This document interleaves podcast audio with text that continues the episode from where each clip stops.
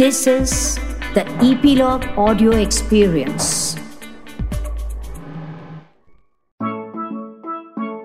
नन्ही दुनिया के प्यारे दोस्तों, आज फिर से कहानी का दिन है और आज की कहानी सुना रही हूँ मैं आपकी दोस्त कांता बहार हमेशा की तरह ये कहानी लिखी है डॉक्टर कुसुम अरोड़ा ने और उसे आप तक लाए हैं ईपीलॉग मीडिया ये कहानी एक स्कूल के दूसरी क्लास के बच्चों के बारे में है। इस क्लास में पंद्रह बच्चे थे और इन बच्चों की टीचर का नाम था रीटा। सब उन्हें रीटा मैडम बुलाते थे और बहुत प्यार करते थे। रीटा मैम भी अपने क्लास के बच्चों को बहुत प्यार करती थी। वो चाहती थी सभी बच्चे सदा खुश रहे। इसीलिए जब भी रीटा मैम अटेंडेंस लेती, हर बच्चे के नाम के साथ उनका चेहरा भी अच्छे से देखती कि कहीं बच्चा उदास तो नहीं?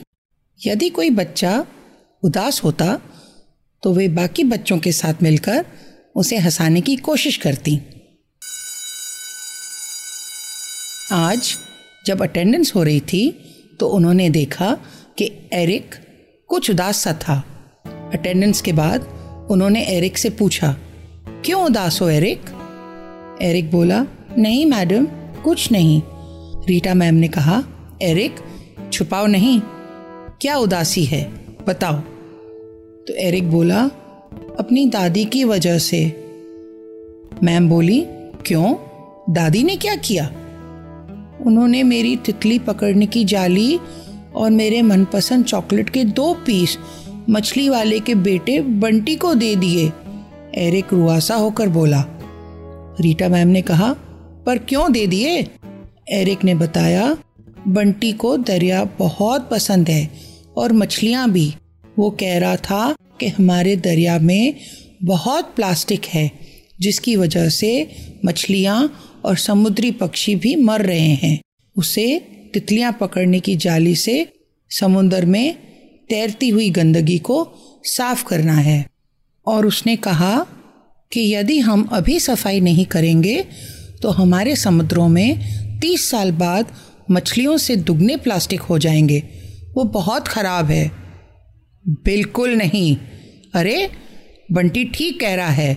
वो बहुत समझदार है। कितना बड़ा है और कौन से स्कूल में पढ़ता है? मैम ने कुछ सख्ती से कहा।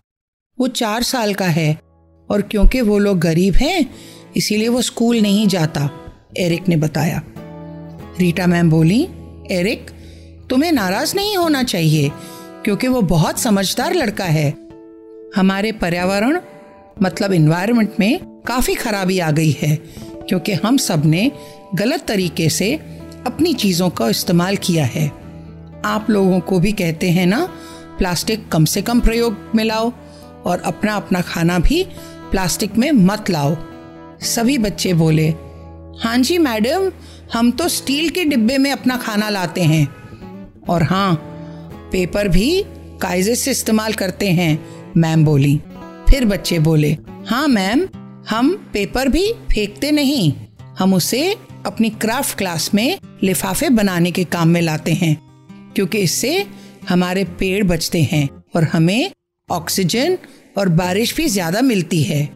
रीटा मैम बोली, बच्चों, हमें बहुत समझदारी से काम लेना चाहिए और एरिक तुम घर जाकर अपनी दादी से कहना कि हम बंटी को अपने स्कूल में भर्ती कर लेते हैं। वो बहुत समझदार लड़का है। एरिक बोला, पर मेरी दादी तो घर पर है ही नहीं।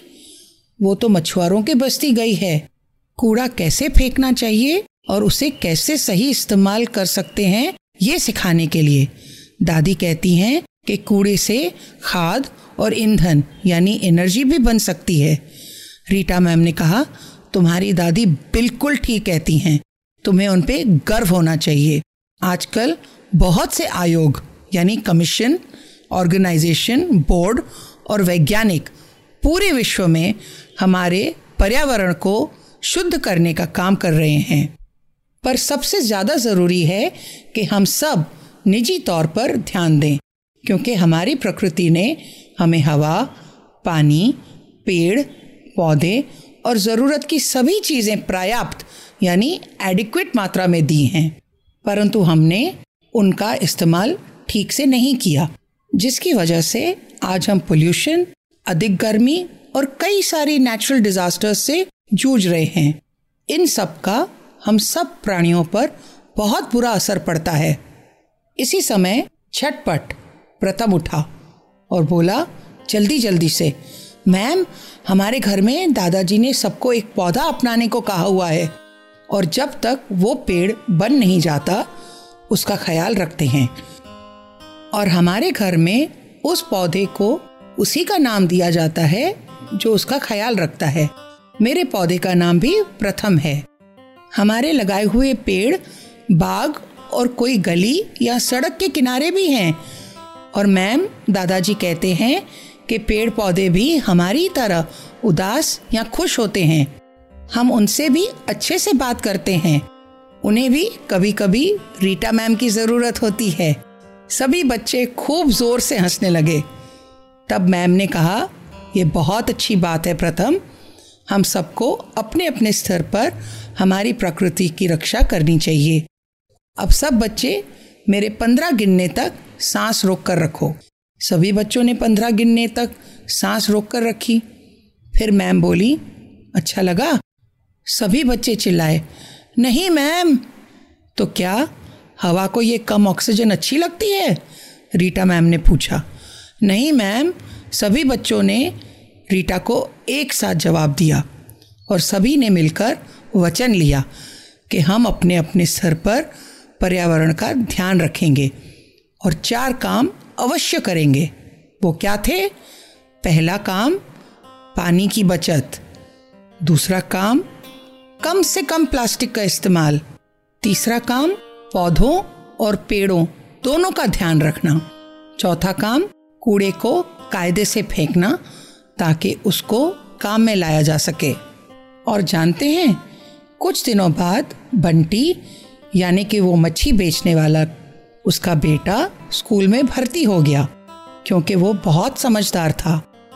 तो बच्चों, अब बताओ आपने क्या सीखा कि चाहे कितने ही आयोग हों या वैज्ञानिक शोध करें, पर अपने पर्यावरण को स्वच्छ रखने की हम सब की मूलभूत, यानी फंडामेंटल ज़िम्मेदारी है। हमें साल में एक दिन पाँच जून ही पर्यावरण दिवस नहीं मनाना है। साल का हर दिन पर्यावरण दिन मनाना चाहिए। हमें हमारी बहुमूल्य संपत्ति की रक्षा करना हमारा सबसे महत्वपूर्ण कार्य है। तो बच्चों ननी दुनिया में कहानी सुनने के लिए धन्यवाद। प्लीज़ अपने कमेंट्स हमसे ज़रूर शेयर करें। हमें इंतज़ार रहेगा। यदि आप एप्पल पॉडकास्ट यूज़ करते हैं तो हमें रेट करना ना भूलें। और आप ईपीलॉग मीडिया की वेबसाइट पर भी नन्ही दुनिया सब्सक्राइब कर सकते हैं या अपने मनपसंद किसी भी पॉडकास्ट प्लेटफॉर्म पर, जैसे स्पॉटिफाई गाना जियो सावन एप्पल पॉडकास्ट वगैरह, अपनी सब्सक्रिप्शन कंटिन्यू रखिएगा ताकि आपको नोटिफिकेशंस मिलती रहें। मैं कांता बहार, आपसे फिर मिलूँगी एक नई कहानी के संग आपकी अपनी नन्ही दुनिया में। तब तक खुश रहें स्वस्थ रहें और सुरक्षित भी रहें। Bye bye